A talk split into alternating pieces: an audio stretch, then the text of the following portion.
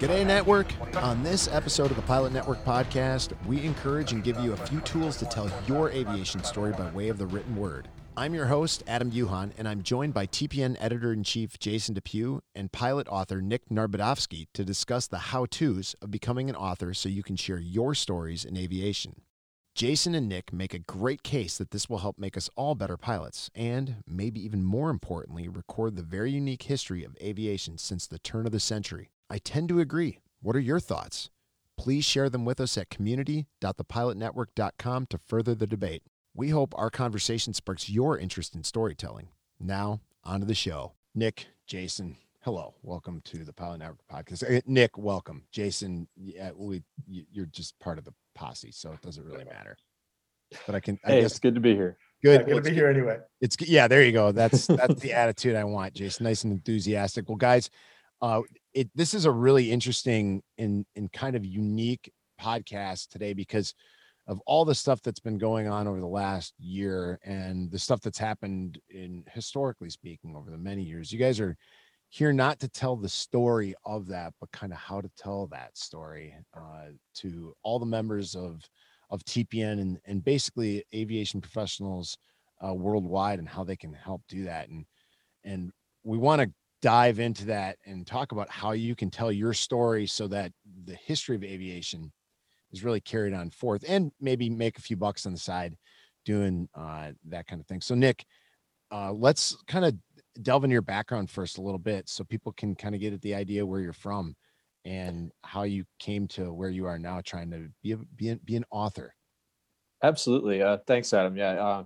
awesome to be here. I appreciate you all taking the time, uh, and I'm I'm happy to to talk to other aviators out there in the world. It's uh it's what it's all about. So um, I uh, I went to the academy and I uh, got graduated in 2008, um, and then I went I had a chance to fly uh, T6s and T38s at Laughlin Air Force Base out in uh, lovely Del Rio by the sea. If you haven't been there, definitely check it out. Uh, Jason shakes his head no. There, the airspace is fantastic. We'll just leave it at that. Um, and then I uh, I got picked up directly into uh, Special Operations Command to fly the U-28, and uh, that was in 2010. Um, actually, where I met uh, Jason. So uh, we both flew the U-28 for a while. Um, from there, I went out and helped stand up the unit at Cannon, uh, uh, another great place where there's awesome airspace.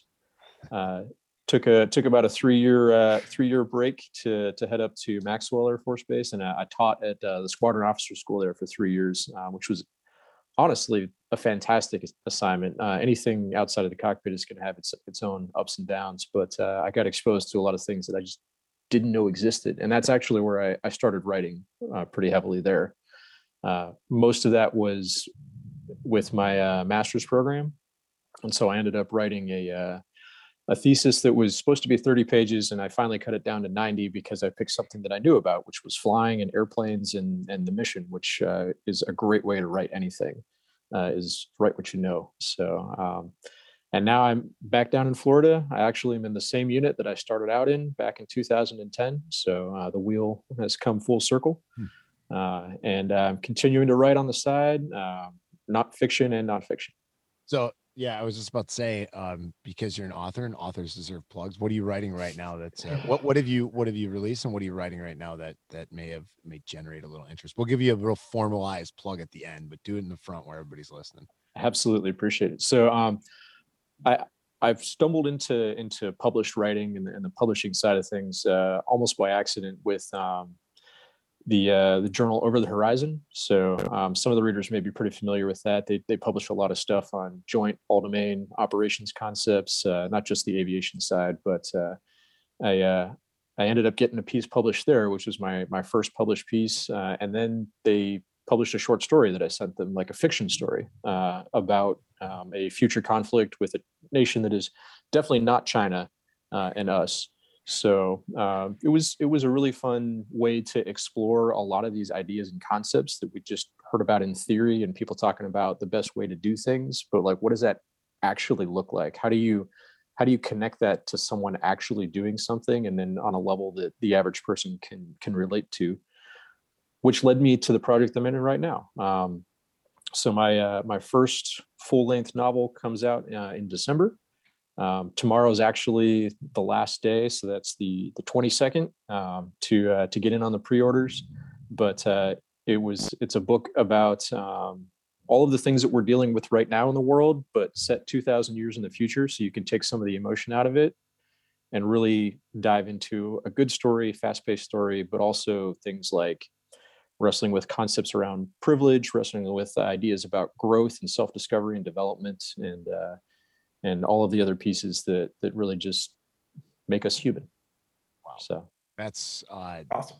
that you're at, at this you're right. That's heavy stuff if you're looking at it in today's context. Why what well we now we know that how uh you got into writing, but what made you want to write a book? What makes somebody go from I wrote a 90 page master thesis on aviation and flying stuff that I knew com- uh, operations in and out of combat to now I'm going to I'm going to write a book and I'm going to write well, first of all, I'm going to write a fiction short story. Then I'm going to go a bit, bit more grandiose and write a book. How did you get there? What made you want to do that? Absolutely. So full, full disclosure, there was a little bit more of an on ramp. I wrote a whole bunch of short fiction, and uh, I sent I sent a whole bunch of short fiction stories off to to some of the uh, the publishers that actually like pay money to people because Over the Horizon is a, is an academic journal. So, um, and I got a very large stack of very nicely worded uh, rejection letters, which was great because they all came from the editors, which I was happy about. But uh, at some point, um, you you realize that like you you like telling stories. You know, most people like listening to stories, like hearing stories, like people telling them about stuff. But I would argue that most aviators, if you sit them down at the bar and you give them beer, they're going to tell you a story. Mm-hmm. Um, it's it's not going to be a story you get to pick necessarily, but uh, it's it's still going to be a great story, right?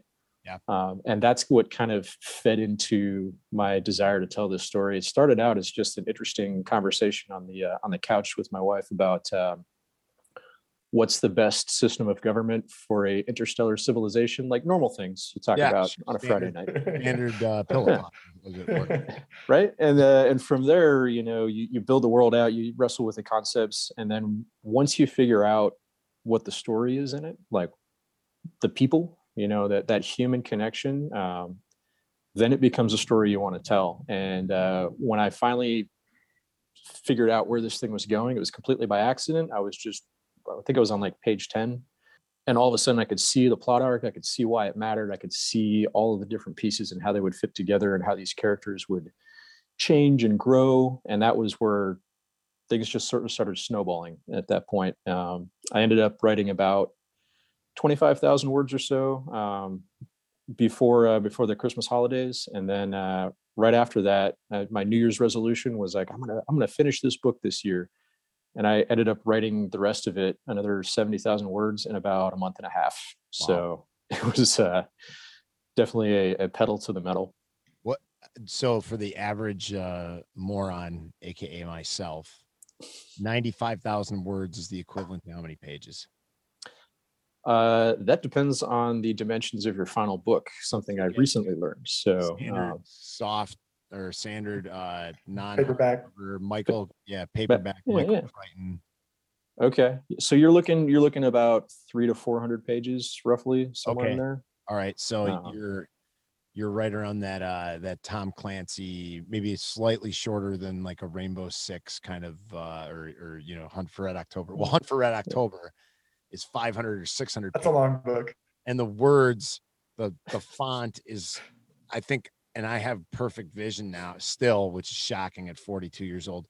But I think I need uh, readers to read that now because it is so. I mean, that is some small, small print. Yeah. So, so something uh, we're looking at doing actually is cutting it down to be a more digestible length. Because if I were to publish it right now as is, with all the the additions that we're planning on doing in the prologue, um, it would be what we call a door stopper. Or if you got a door you want to keep open, you can just wedge that wedge that guy right in there, and uh, it'll keep it open. So yeah, and you know, I I, I don't know about you guys. Uh, when I when I pick up a new author that I don't know who's not established, uh, it's it's very hard for me to want to buy or read that book when I see a like, oh boy, that's a tome, and I'm like, dude, I don't know if I want to read that. I don't know who this person is yet.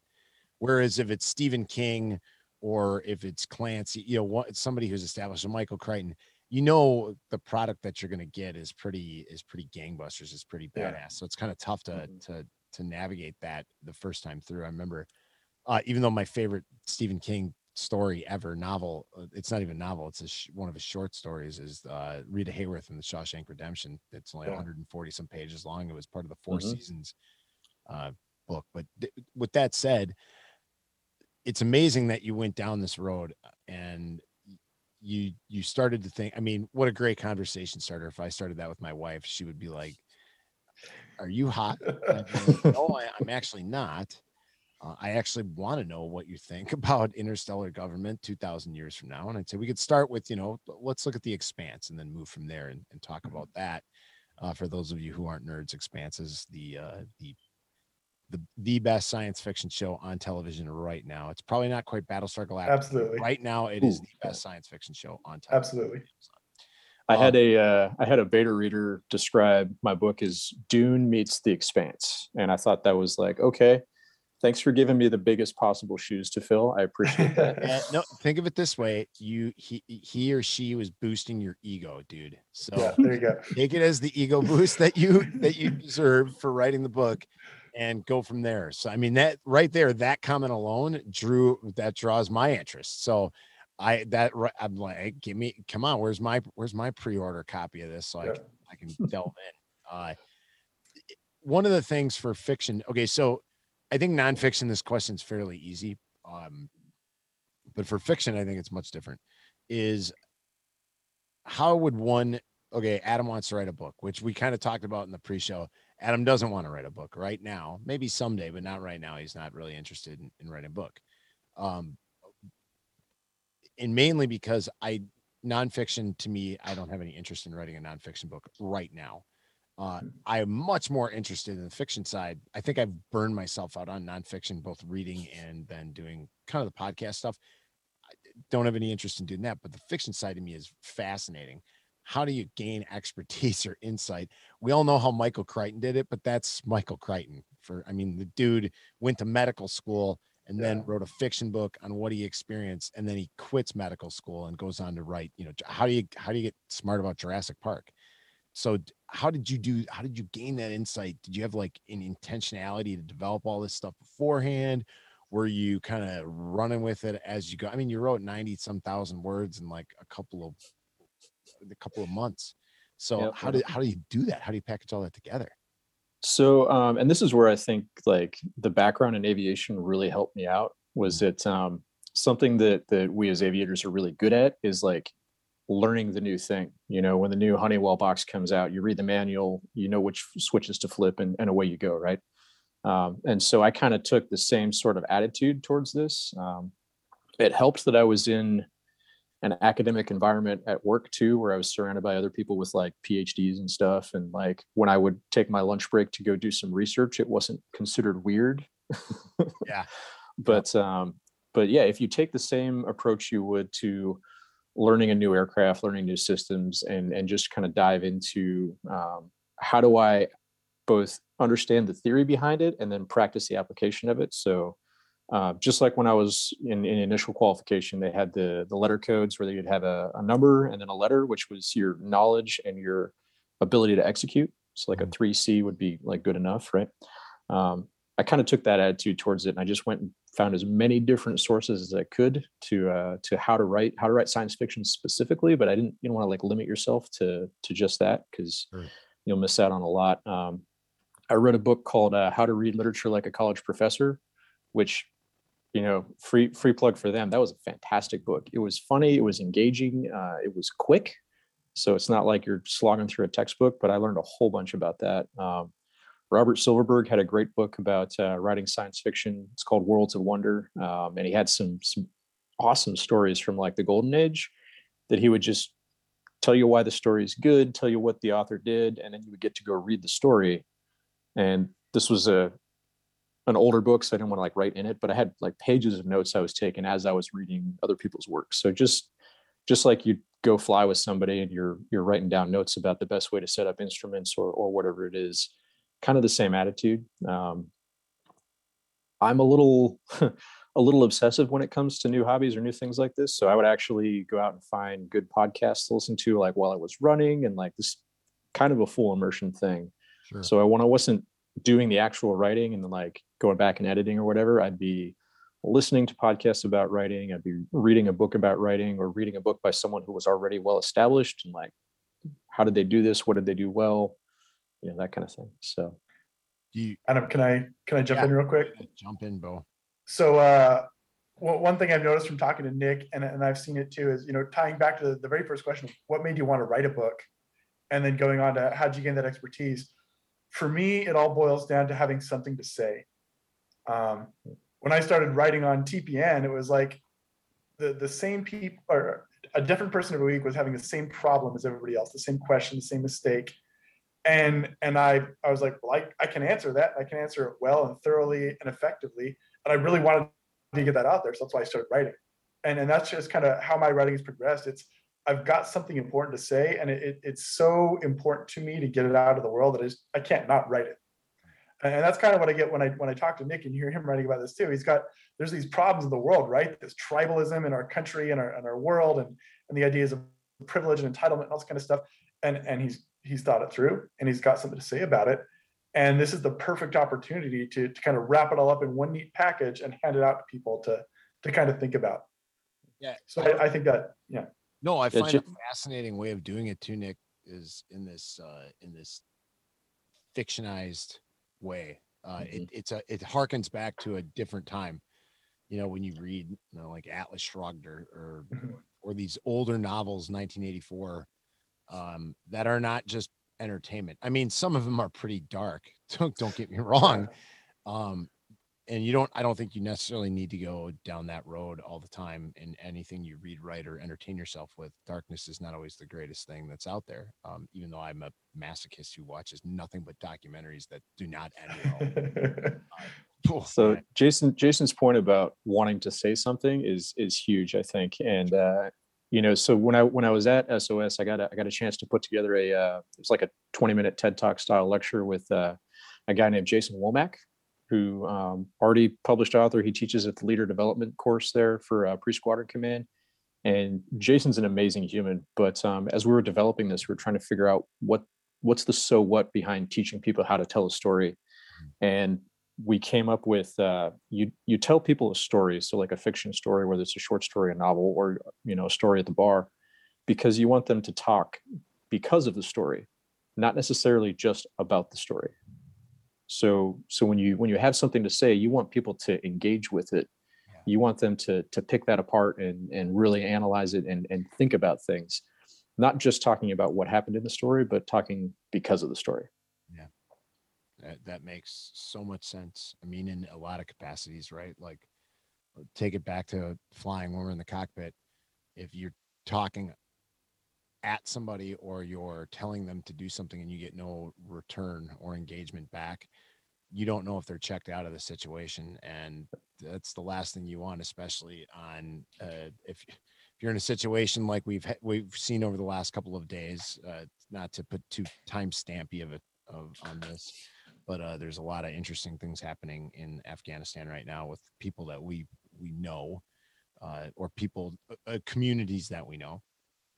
And if you don't have engagement in in situations like that with everybody uh, on the crew, uh, that's problematic. And I think I think to one step further is when you're telling a story, you need whether it's a briefing, writing a book, uh, having a podcast, telling a story. If you don't have everybody involved on the same page, uh, I, I kind of think of it as the other thing that we've seen. Jason, you can speak to this uh, more than anybody is we've seen a huge uptick in uh, in incidents with passengers on the airlines right now. I mean, yeah.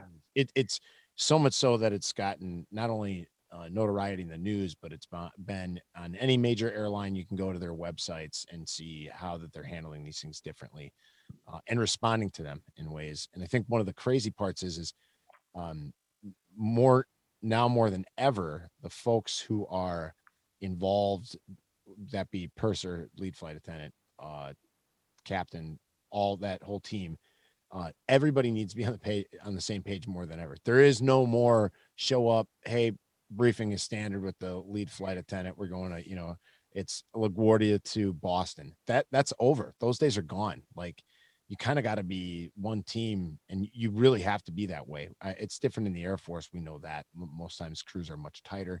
They hang out with each other. They see each other a lot more often. But I think uh, putting that aviation spin on it is when you're trying to tell a story, you're you are you're encouraging engagement and you're not only are you encouraging it you you need it you that's a lifeblood for you as the author my my am i right in saying that guys I, like i said Absolutely, yeah. so engagement is what you seek especially i mean pilot math treasure bath obviously that's engagement you want to see people Yeah. doing do trying to do what you're asking them to do Right, and reach out and hey, I'm I'm having trouble with this, or here's my situation. How can how can you help me apply that idea to to my situation? sure That's that's what it's all about. Absolutely. Yeah, and, and Nick, I'm sure you learned about engagement heavily. I mean, when you're talking to a bunch of uh, young captains uh, down at SOS, and I will, I am now now uh, sidebar. I'm going to withhold all judgment or my feelings on military, specifically Air Force PME, right here. So Nick, there's there's this is a uh, what what do they call one of those global gyms, a judgment free zone. Where Oh my- yeah, absolutely. yeah, we're my CrossFit gym. We call it the uh, the judgment filled zone. Kind of a joke, but um, with that said, if you had me at SOS, the last thing you were going to get was engagement because most likely I was going to go out have a big night every night the night prior to going in, and you're going to say, "Hey, uh, uh, pilot Adam engaged," and I'd be like, "Yeah, okay." Uh, do I need a 70 to pass the test? I'll get a 70 then. So don't worry about it. You just go back to standing up in front there. Um, But- and here's here's where storytelling like Yeah. really dives in because like I I'm, I'm not naive. I know exactly what the students are probably thinking coming in, and you know, like it it changes, but there's obviously there's a mean, right? Mhm. Um, and if you can find a way to tell somebody a story about the thing you're trying to talk about, Yeah. you can get them to talk because of your story, not about it. And that was where I originally like found this idea of like engagement. Even if you're intentionally like leaving things out where people would be like, oh, well, hang on a second, that's engagement, right? for sure. So yeah, Or- no, spot on. Also good is is not just you standing in front of the room telling your own story, but getting the people around the room to start telling their stories. And I I had a great time at SOS. I, I was so old I had to get a waiver to go.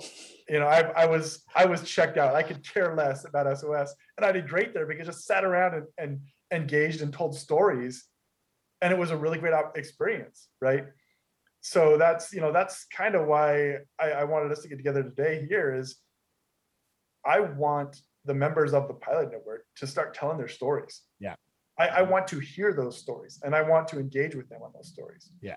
And that, and so sorry, go ahead. Nick. there's appreciate it. No, there's so there's a great caveat to that of like publishing and things. So so Jason went the uh went the went the route of just, you know, if all else fails, do it yourself, right? Um, and I, I know there's a lot of people that go into any book, but uh, he he had the uh, the forethought and the uh, energy to to self publish, which is amazing. But the the outfit that I've gotten involved with, um, they're a nonprofit publisher, so basically any money that is raised in pre-sales goes towards paying the people that do the work. But part of this this is you get to define whatever you want for your author community. So um, i've chosen that everybody who gets involved to the point of like pre-ordering a book or even if it's like just a, an ebook doesn't matter.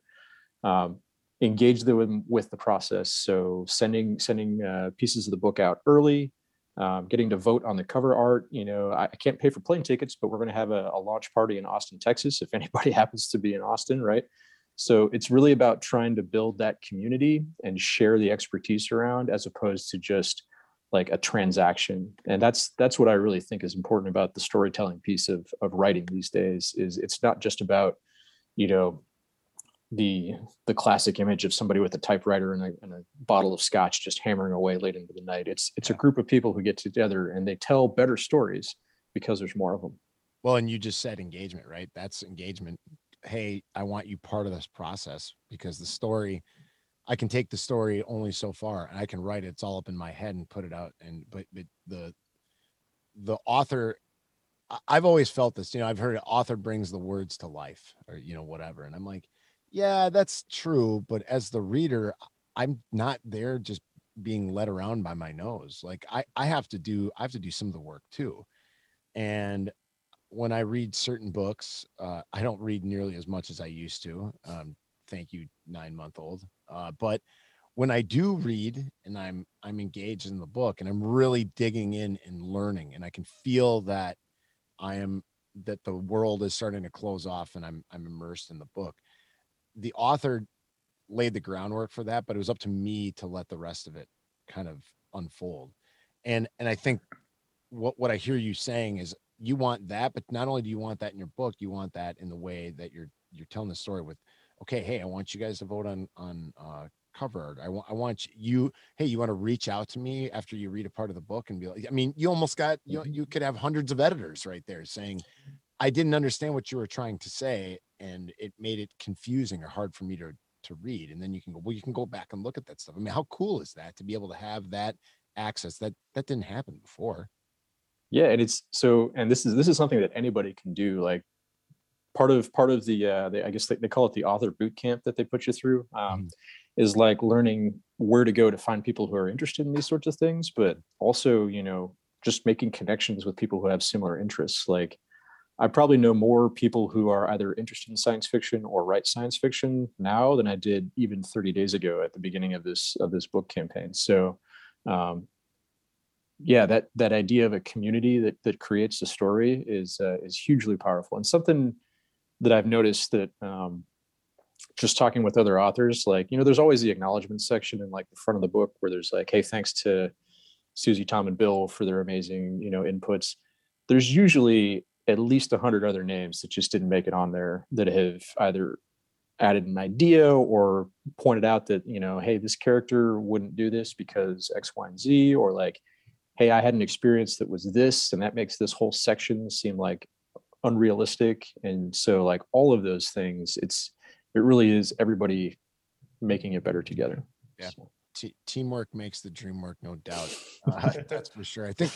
Well, I think I, I okay. I have some like just these are more logistical, I guess, type questions. Like for everybody's busy, quote unquote. You know, I, I do have a saying about that though. Busy people are never too busy to tell you how busy they are.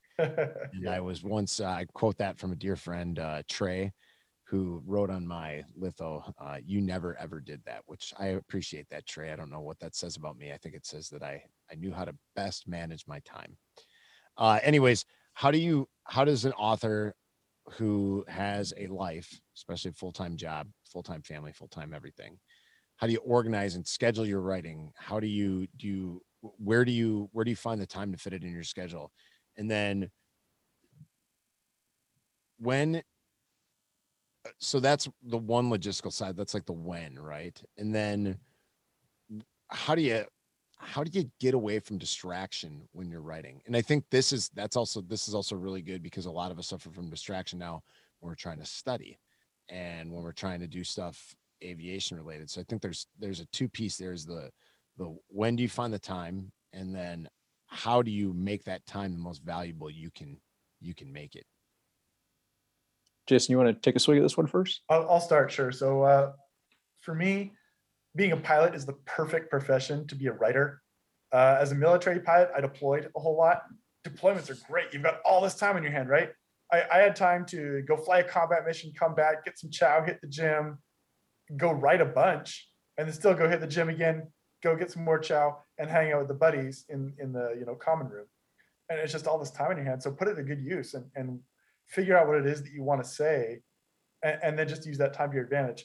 And then uh, on the same token, being an airline pilot is a great job for being a writer because all you need is a, a keyboard, a, a computer with you, and you can go write wherever you are, right? And so you have to go to work. Oh, oh goodness, I've got to go to work, and I'm in this random town in a, a nice hotel. Okay, I'm gonna go out, buy the FO some beers, and have some dinner, and then we're gonna come back and and I'm gonna go write my book, or you know maybe I'll write before dinner if that's gonna impede your uh, capacities there. Yeah, but, uh, Hemingway seemed to do okay.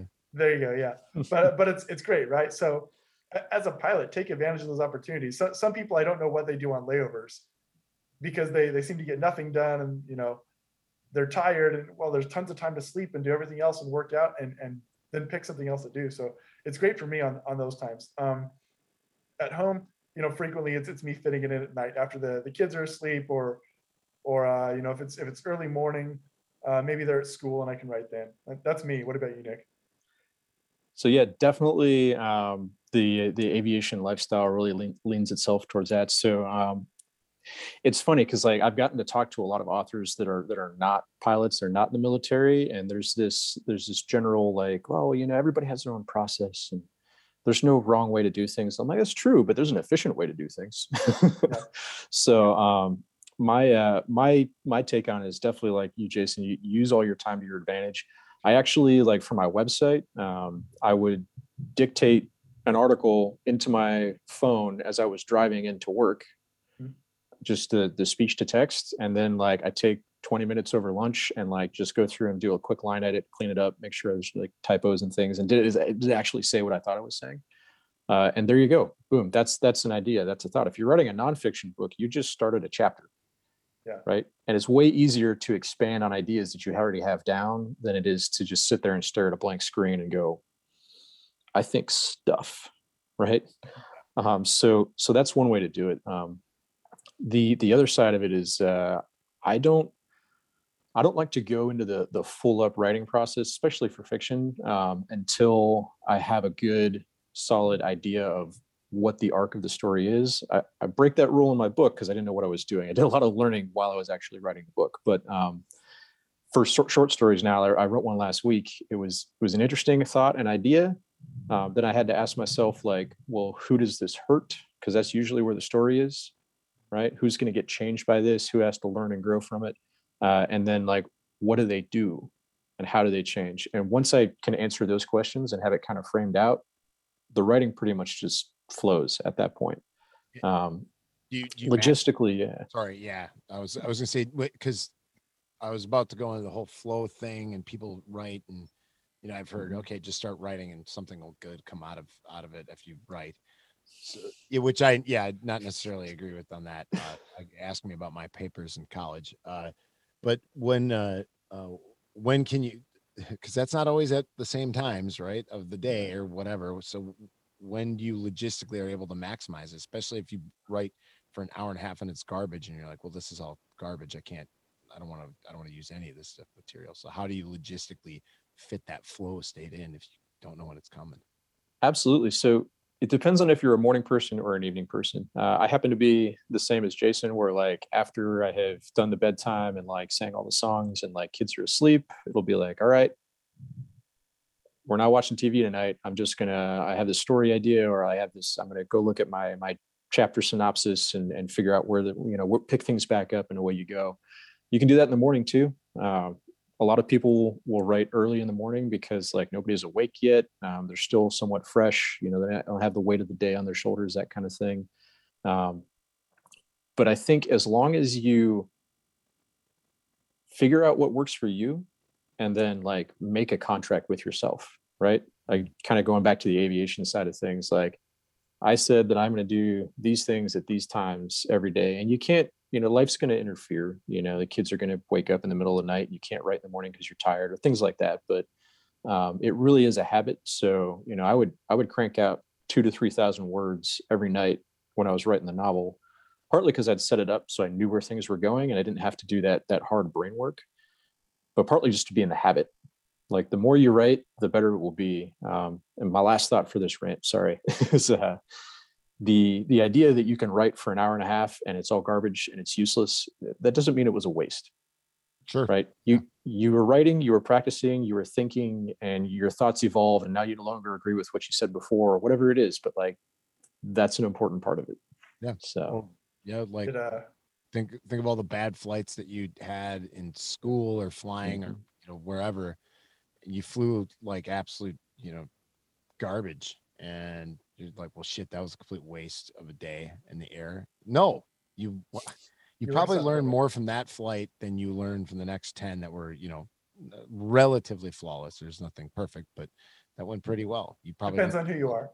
yeah, it depends. Yeah. When you're me, you most of your flights are pretty garbage, so you learn a lot every time you go fly. So I that that's how I that's how I operate, anyways. Well, all right. So we got to get to something that pilots really care about, right, Jason? I mean, you wrote a whole book on it. Um, money. Jason probably can speak more to this right now because he's had a published book for uh oh what 16 18 months now yeah, somewhere around there. yeah somewhere right around there uh nick's coming up on the on the on the big publish the big the, the first big one.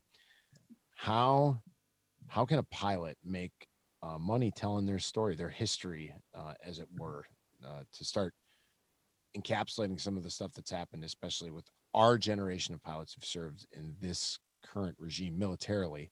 But i also on the civilian side let's not forget that it's been an interesting road. I, I have never I've not seen a book. They might exist uh, about the what I like to call it the other group affected, not the dead zone pilot. For those of you who don't know, what the dead zone pilots are they're the guys who had frozen or lost retirements, who've been furloughed. Uh, they can't make enough money from now until the end of their career to earn back what they lost in retirement, and they're, so they're essentially called the dead zoners. But I always said there was a double dead zone, and the second one was the regional folks out there who were essentially promised when they started this whole career field after plugging down a hundred grand to get a uh, a, a quick uh, whip around and turn into a regional pilot. Uh, they got stuck at an airline that they never made more than 40 or 50 grand a year in for, um, and that was after they made 20, 20 grand and then 28 and then 32 and then 36 and then 40 their sixth year. And they never made more than that over seven, eight, nine, ten years. And then when the hiring did start, they had so many hours that they were out of this kind of pocket, this window where airlines didn't necessarily hire them. I, I I know a couple of people who kind of they never got hired, or they or it took them in increasingly longer time than they thought. I have never seen a story written by anybody talking about that story or the regional story. The fact that nobody outside of airline pilots, I mean, most military pilots don't even realize that they'll get on a jet. I mean, they do now because of the interactions we have with reserve and guard guys, and pilots talk a lot more. Maybe that was the pilot network. I don't know. There was a lot of stuff out there that did that, but when the you get on a regional jet, you're not getting on the mainline carriers aircraft. You're not flying with the mm-hmm. mainline crew. You're not flying. And it sa- it may say Delta or United on the side, but that's not that's not who's operating that airplane. Nobody's written that story on the regional airlines and how many regional airlines there were and how many there aren't any longer. Um, with that said, so there's all these stories. I mean, we're literally talking about hundreds, maybe thousands of stories that hold unique and valued value added interest to people inside and outside of aviation. With that said, uh, I want to get rich off of uh, some writing. How do I, I? Okay, maybe not rich, but how can I make money? Can I make some money? Can I make it worth my while? Is can I do that? yeah it's, so it's tough you know having having published my book and it's been out there for a while i don't think i will ever get rich from pilot math treasure bath ironically um, but i'm i'm not an eggs all your eggs in one basket kind of person on that so for me that's that's just a piece in the puzzle it's it's one step along a you know a line of publishing uh, you know that, that, that i'll do over the course of my life Sure. and every every time you uh, you publish something new, it kind of builds on it. They say the best way to market a book is to publish something new and say, "Oh, by the way, I also wrote that." Having written Pilot Math Treasure Bath, I've got all these other opportunities to do other writing. Yeah. Some of it's online, some of it's for for other stuff, and all that other stuff is also making money. And is it is it life changing money? Not necessarily, but it's it's the most lucrative side hustle I've ever had. So that there is some money to be made out there uh, I, I don't think you can just plan to publish one book and, and do it half-heartedly and, and expect to make any money off of it. But if you're willing to to have that reader engagement and you're willing to to put in some effort to marketing, and if you're you're interested in not just publishing this one little thing, but maybe maybe continuing a little bit, there's definitely money to be made out there. Nick, do you have uh, Yeah. anything to weigh in yet on on on that piece? Hopes and dreams. Hopes and dreams for sure. Um, so interesting piece on writing and publishing in general. The, the freelance writing market is is much more of like it's a job. You get paid, you know, sometimes by the word, sometimes articles, that kind of thing. Um, I messed around with uh, with doing some freelance work via Fiverr for a while, mm-hmm. and uh, that's when I realized I was like doing something I thought was fun, and like people pay you money for that, and I was like, oh, I mean, it wasn't like I bought a couple of hamburgers, but it wasn't, you know, but it was there. It was the most money I've ever made on a hobby. Like instead of going and buying that brand new table saw that costs you ten thousand dollars and you only use like six times a year, you know, it's it yeah. was just cultivating that. Um. Publishing these days, uh, the the people who are making the big bucks, uh, you know, the New York Times best-selling authors, et cetera. And I'll tell you right now, probably a bad career choice on my part, but there's way more money in nonfiction than there is in fiction. Um, except for a few people, right? So they got the the big five uh, publishers out there, and everybody's an imprint of you know somebody. But uh, nowadays, if you if you want to self publish, if you want to retain all those rights, um, you you aren't getting thirty cents on the dollar for the for every you know book you sell. You're getting all of it, um, and you know you can you can approach that in many different ways. If you're trying to just let's see if this works. Um, you don't have to pay for a whole bunch of you know heavy editing. You can just show it to your friends and do all the work yourself, and be you know produce a book for like a hundred bucks. Just throw it up on Amazon and and away you go. Um, on the other hand, you can you can get weird with it. Like the uh, the reason that um, I'm doing this funding drive is because I'm am plugged into you know that there's three different acquiring editors that my my book's been through. I'm working with a managing editor right now once that's done, it's going to go on to typesetting, line editing, and proofreading, and then they're going to be creating different layouts for the different um, paperback and hardback and so on. And so, like, you can hire people to do that, or you can do it yourself.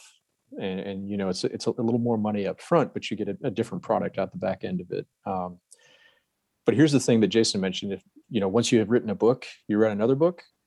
If you self-publish these, you hold all of the rights to this. So if in 10 years Jason's book just like takes off in Germany and they want to translate it into German, you know, he can sell the German language rights to his book and have it distributed in Germany and he gets money from that. So um, it's not like the old days when you, you know, people would buy your book from you from the big publishing house and like, oh, I got my advance. It's like I got a fifty thousand dollar advance. That's a loan on your book eventually making money.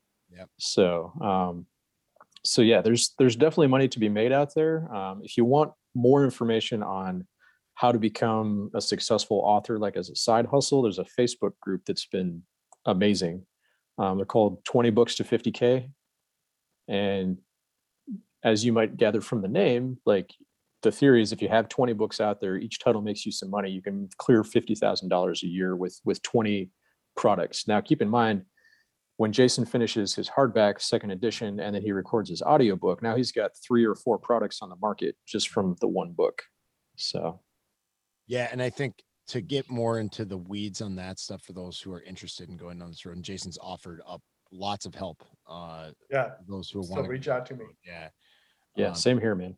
Yeah. So I think, and we'll, we'll make sure that your, all the stuff's in the show notes with your contact information and how to get a hold of you guys, the best way to get a hold of you uh, because I agree. Um, I, I think I've always been a fan of hey, re- diversify revenue streams, and in this crazy world of aviation, especially if you're a guard reserve airline pilot, uh, active duty to some extent, it it, it should be uh, without saying that you should think about this, but you should start while you're on active duty. Yeah, you start. You start for sure. So you've got something established when you move on. Yeah, absolutely. Whether what whatever it is, but I, I will say uh, being in this game for 20 some years uh, or closing in on 20 some years rapidly uh, if you think that you're in a secure position because you're a AGR at a guard base, guard base, you're uh, you're crazy, yeah. uh, or a technician at a reserve unit on an act, you're nuts. Like uh, times they are changing, and that is the only constant in this industry. It's always, always, always changing. You look at an airline pilot and go, "Wow, they have the man that's an up and down lifestyle well yeah. you're right but uh, if you don't think you're in the same boat uh, you are you may have a good financial stability but if you're an agr in let's say new hampshire and they decide that they no longer want KC 46s there and they decide to move everything to Grand Forks with a guard unit. Well, if you want to stay employed, you're moving to Grand Forks. Now you may have kids and you may have been there for 15 years and they may be in high school now or whatever the case is. Well, you're either going there by yourself. And I know guys who do that right now, or you're moving uproot in the family to uh to Grand Forks and you're you're you're over there in RDR. So just these are insights on the broader scheme of pilot lifestyle aviation, how to how to uh, best set yourself up for success uh, off of the beaten path of I fly airplane, I make money, I go home, which is a good way to do it. Don't get me wrong. I love that too.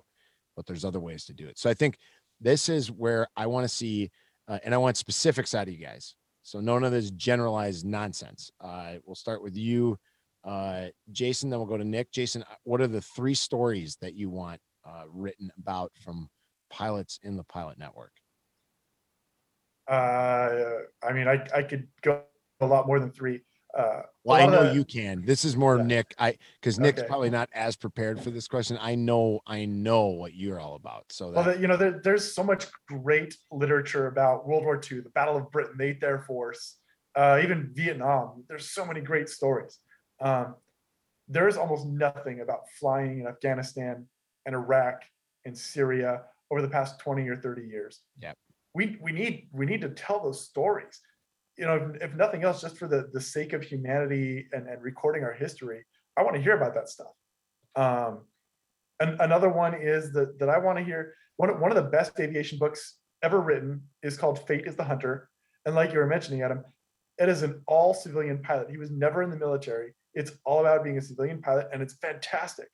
So there are there's all kinds of great stories to be written about civilian airline aviation that should get told. Um, and then the, the other thing I think that, that needs to happen more is in our world, you know, with, with kids and video games and Minecraft and YouTube. And my, my kids have this idea that they watched on YouTube and they thought it was cool. And since they've watched it, they're capable of doing it. And they're as cool as the person who did it in the video. And it's not the case.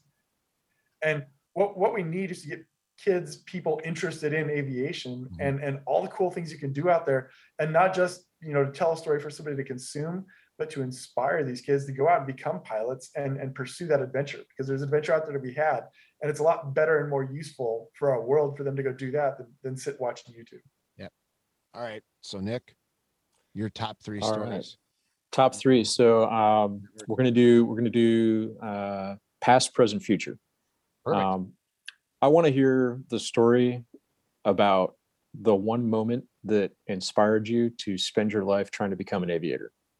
Um, that's the story I wrote this last week. You know, I, would known the story. I've told it verbally lots of times before, but it didn't really, you know, it didn't really crystallize until I like sat down to like, I want to tell this story. I want to make people feel what I felt, you know, in that moment and and really draw that in. And that's that's why stories are powerful because you don't want to just tell people what happened to you. You want them to feel what you felt, feel that inspiration. You know, like Jason was saying, to to get into aviation and to to be a part of it and all the awesome things. So that's the past.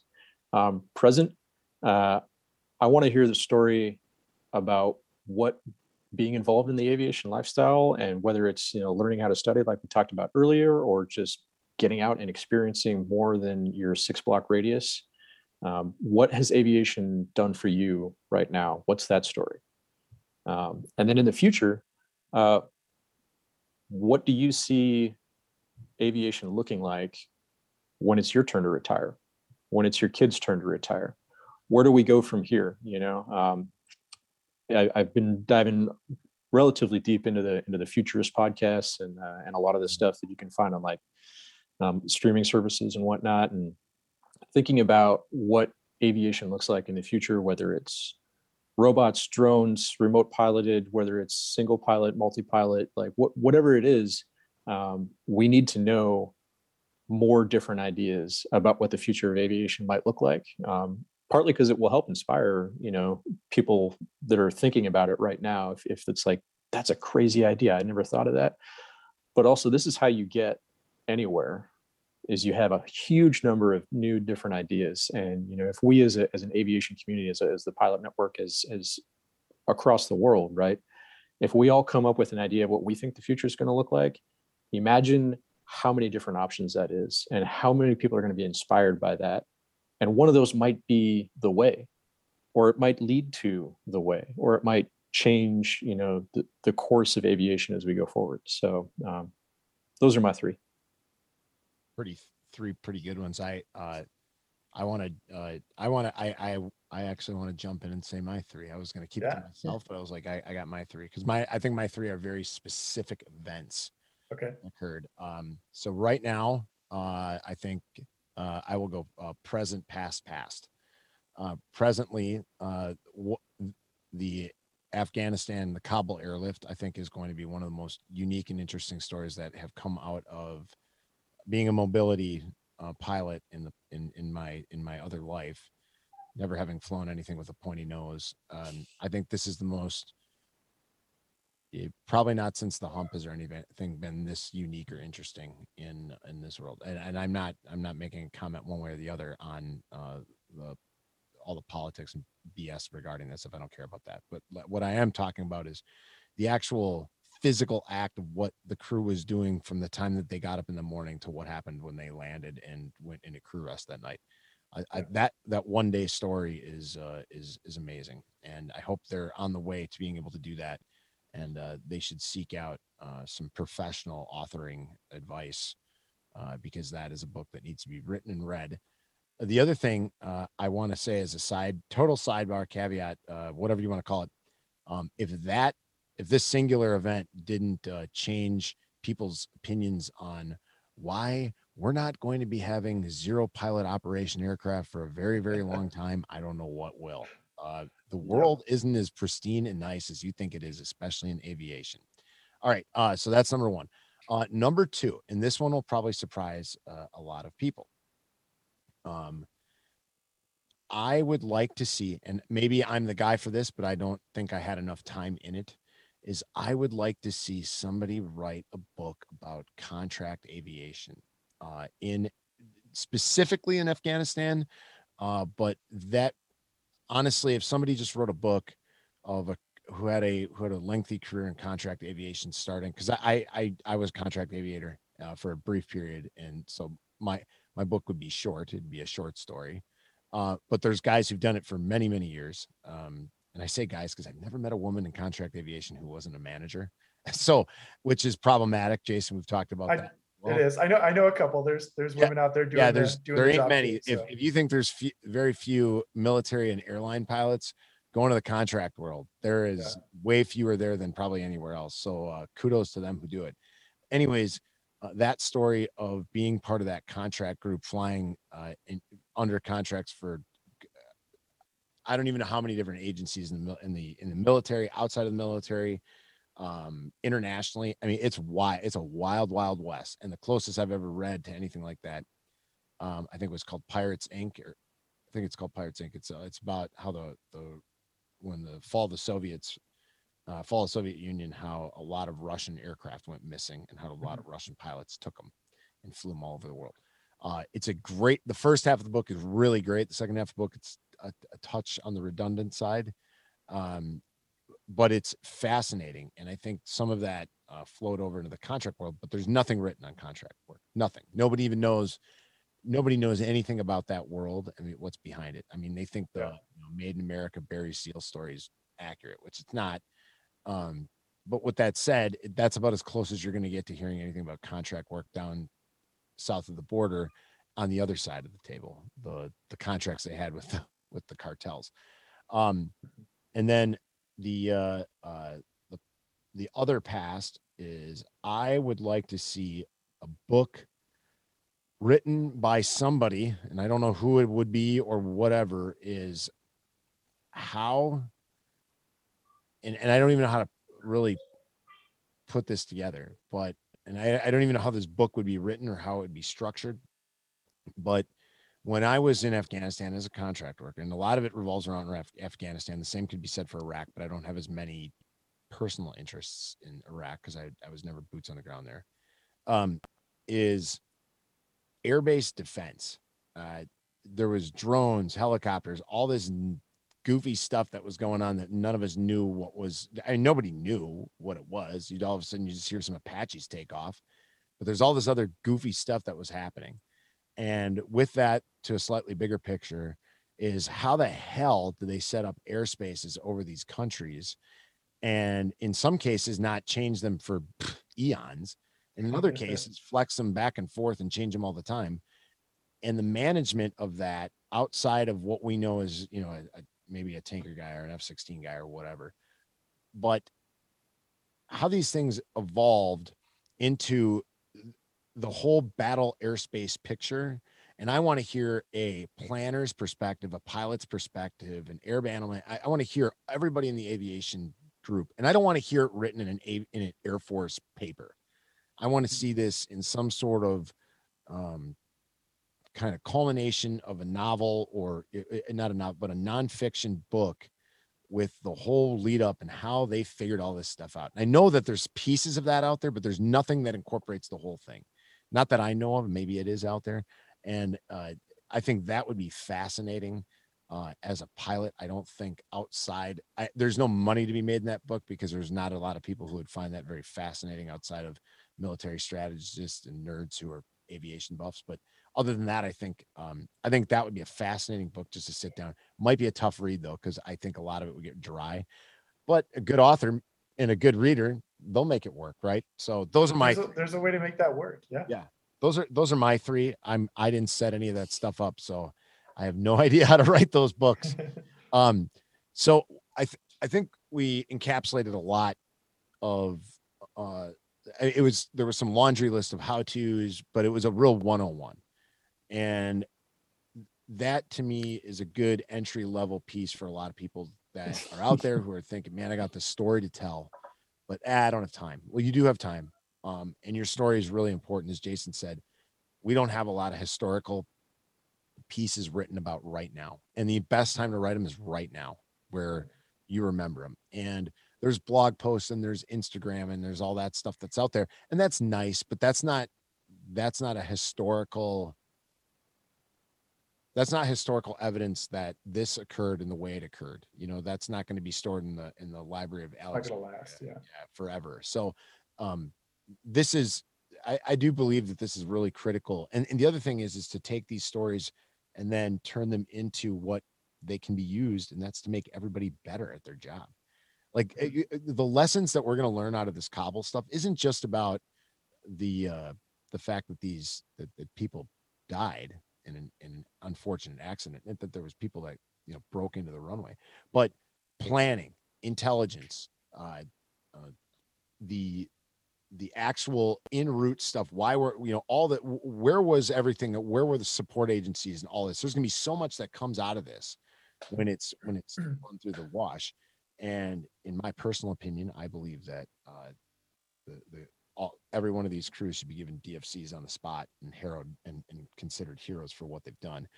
Um, I mean, it's pretty amazing stuff. I mean, I, I would like to get in a whole podcast where we just talk about this because I, I think it's one of the most fascinating and important events that have happened in, for military airlift. And like I said, probably since the Berlin airlift, real, truly.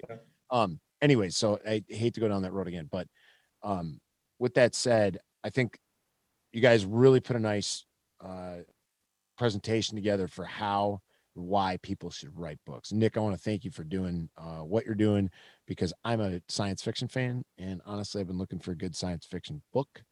Uh, so I will be uh, I'll be ordering yours here shortly. Um, with that said, uh, we have to move on to the most important part. Jason, you don't get to answer this because you've already done it before. I don't want to. So yeah, you don't get to. Um, it's kind of a it's kind of the, the dumbest thing that we do but since it's been done on every podcast we have to continue. It's bold face for you air force guys memory items for you uh airline guys navy dudes you, i don't think you have you don't have to remember anything. You just go up and be like hey, do what you want. see if this works. That's why i always say i should have flown navy. Anyways um so you can make it relevant to whatever you want to nick. This is this is your opportunity to run wild. Um and uh you you just answer right off the cuff however you feel. So uh, number one so here the first bold face for people to remember is if you could change one thing about professional flying what would it be? No no so here we go. I'm not not to speech. Good good bold face is, oh, is short and it's memory items right? So um, you did it. if I could change one thing, uh, I would change that. Uh, hmm. Professional flying is for everybody. There's there's a myth out there that like you have to be a certain way, you have to be a certain type of person, that you have to have certain skills or whatever. Like no, professional flying is for everybody. So that's what I would that's what I would change. Couldn't agree more, dude. Uh, spot on.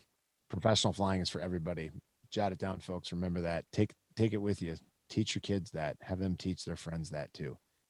Okay, number two, the one thing that folks listening today should take away from your experiences in aviation and writing a book. I mean, we didn't talk much about your aviation experience. It really wasn't what the podcast is kind of about today, but how you took those aviation military experiences into your authoring and authorship now and how it could help some of the members out there do the same thing or maybe venture off somewhere else in life or venture into a different field of aviation try something totally new and and un uh, uh un, un unthought of before to them so how how would you how would you go about, about that Okay, I got a good one for this one. It's um, whatever you think, you're right. Like, Spoken like a true pilot. I love I'm, I'm yeah. serious though. Like if you if you think you're going to be a bad writer, you're going to be a bad author. Like I'm going to be a terrible storyteller, then you're right. If you think that you can tell good stories and you put yourself, you know, out there and, and you do the research and you do the practice, you'll be a great storyteller. Mm-hmm. You know, if if you think you couldn't possibly, you know, get out of you know one airframe into another, if you're like, oh, I can't do that, I can't. You're right. So whatever you think, you're right. Yeah, and that I think you. Yeah I like that. Whatever you think you're you are right. Uh, that ca- the big caveat there is um, not when you go and talk to your significant other and say, "Hey, I think that I should do nothing and you should take care of everything around the house." and I'm right because Nick said so. That's not what he's. Good luck with that one. Con- context is important. I will. Context, I will totally admit yeah. that. Yep. Context is it. Well, context is pretty important for uh for boldface too. So, mm-hmm. uh, you know, uh, true statement. Context is important, but what what what you think, you are right. So I like that because I've always said power of positive thinking, which is kind of a BS statement, anyways. But it's always if I put my mind to it, uh, most likely I can achieve it. But I got to put the work in for it, not just I can yes. think it, make it happen. You got to put the work in too. So I like that. You think it, uh, what you think, you're right. All right. Um, okay. Now we're gonna. You like the. You like obviously you're a futurist. You like looking forward. So number three, distant future. Say pick an age, but it has to be post retirement. So somewhere in, at least past 55 minimum. What's future Nick going to look back at younger Nick and say, dude, you need to do this, uh, or you need to keep doing this, or you need to stop doing that? What's the one thing he's going to tell you? And you know, I I was going to try and like get into something like new and different, but uh, honestly, like it's going to sound corny. Just believe in yourself. Um, like there's there's too much nowadays where uh, where people people deal with you know you know whether it's the jokes about crippling self-doubt or whatever it is that like it's become a, a normal part of the conversation and like people do suffer from depression and and that's that's you know a terrible cross to bear but if you can believe in yourself if you can choose to believe in yourself wherever you're at whatever you're doing um, it's going to make things better uh, and i went through a solid we'll we'll call it 25 years uh, of of not believing in myself. And uh, and when I finally decided to do that it didn't it wasn't an overnight switch didn't just make everything go away. But um, everything was a lot easier uh, and I because if you don't there's going to be enough people out there that are that are trying to uh, keep you from being able to do what you want to do uh, or, keep, or, keep you down I guess. And uh, the last thing you need is to have yourself be one of those people. So yeah, yeah. Don't be don't be the, your own anchor. I love that. Believe in yourself. It's true. Absolutely. If you're if you're your own anchor, you ain't going anywhere. So I, I like it. Um, also, Nick, max out your retirement savings account. Just throwing it out there. Yes, that's yeah. right. that's yeah. That that's that. Jason, mute yourself, Jason. My good. No, okay. Uh, Uh, well, Nick uh, and Jason, both you guys, thanks. I know uh, it's not always easy to schedule these things. I'm glad we could finally get this uh, going. We had plans for uh, prior, just didn't work out well.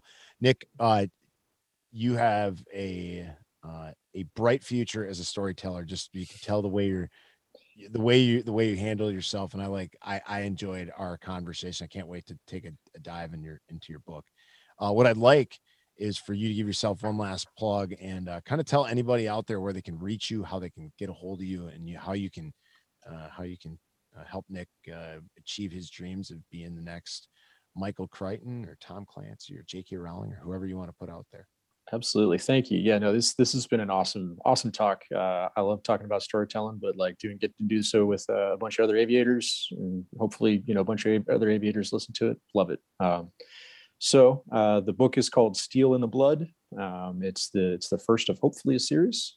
Um, I actually already have the second one done, so uh, don't worry. Nice. You saddle up. It's going to be a fun time. There you Um, go. But uh, I'm on I'm on all the uh, all the the face pages and Instagrams now. So and it's the same handle. It's just NT Narbutovskih. Um, if you just type in N A R B U, uh, it'll it'll show up in Google. Uh, my website is at uh, narbutov.com, N A R B U T O V.com. Um, and that's a great place to come just for any any sort of good stories. I got to write the uh, the classics column for Metastellar magazine, and they uh, they told me I could reprint a lot of that stuff over on my website. So if you're looking for a, a good golden age short read before bed, they're real nice. Uh, and uh, and yeah, the uh, the campaign website I'm using Indiegogo as the platform. So if you just go over to Indiegogo and you type in "Steel in the Blood," it should pop up. Uh, there's a pretty cool little YouTube kind of trailer looking deal. Apparently, they make uh, like science fiction movie trailers for books now. I thought that was pretty neat. But uh, Wow. yeah, so that's it. And you can reach out to me on social media, or there's a there's a form on my website if you want to send me an email um, about this or anything else, anything else at all. Well, Nick, thank you for joining us, man. I it's it's always fun to talk with uh, other aviators. Uh, Jason, always good to chat. Uh, we do that more often. Yeah. Jason, where can they where can they hit you up at? Uh, me, uh, I'm on the Pilot Network. That's an easy way to get me. Yeah, Uh, just- is. Re- reach out there and you can get me. uh, if you want to see my book, it's Pilot Math Treasure Bath. Uh, there's a dot com for that, or it's on Amazon. So, folks, uh, yeah, you you know where you can now reach those two guys. And uh, Nick, thanks again for joining us. It's always fun to have uh, aviators doing something uh, that can be related back to aviation uh, outside of aviation in their life. We we we truly appreciate that. I think it's pretty cool. Um, so thanks again, man, for just spending a couple minutes with us. Uh, as far as us, that being myself or Matt, you can always reach us at hey guys at thepilotnetwork.com. If uh, if not there, go ahead post something in the Facebook group. You may not get an immediate response, but the uh, the bots may figure you out and stop your posting or stop your commenting. If they don't, uh, we'll we'll come uh, just respond to us. You can always go on uh, Facebook and, and hit up the uh, uh, send us a message on our Facebook page, the Pilot Network, instead of the group. That's an easy way to get us. But we like emails. So hey guys at thepilotnetwork.com is your best place. If um, if you're interested in this uh, writing, go hit those guys up. Hit us up. We'll Yeah. get contact. Reach out. We're, we're happy to help. Uh, Absolutely. If not, if if not though, and you just want to fly airplanes, there's only one last thing I got to tell you to do, and that's keep that shiny side up and that greasy side down. Please, everybody, fly safe. Talk to you soon.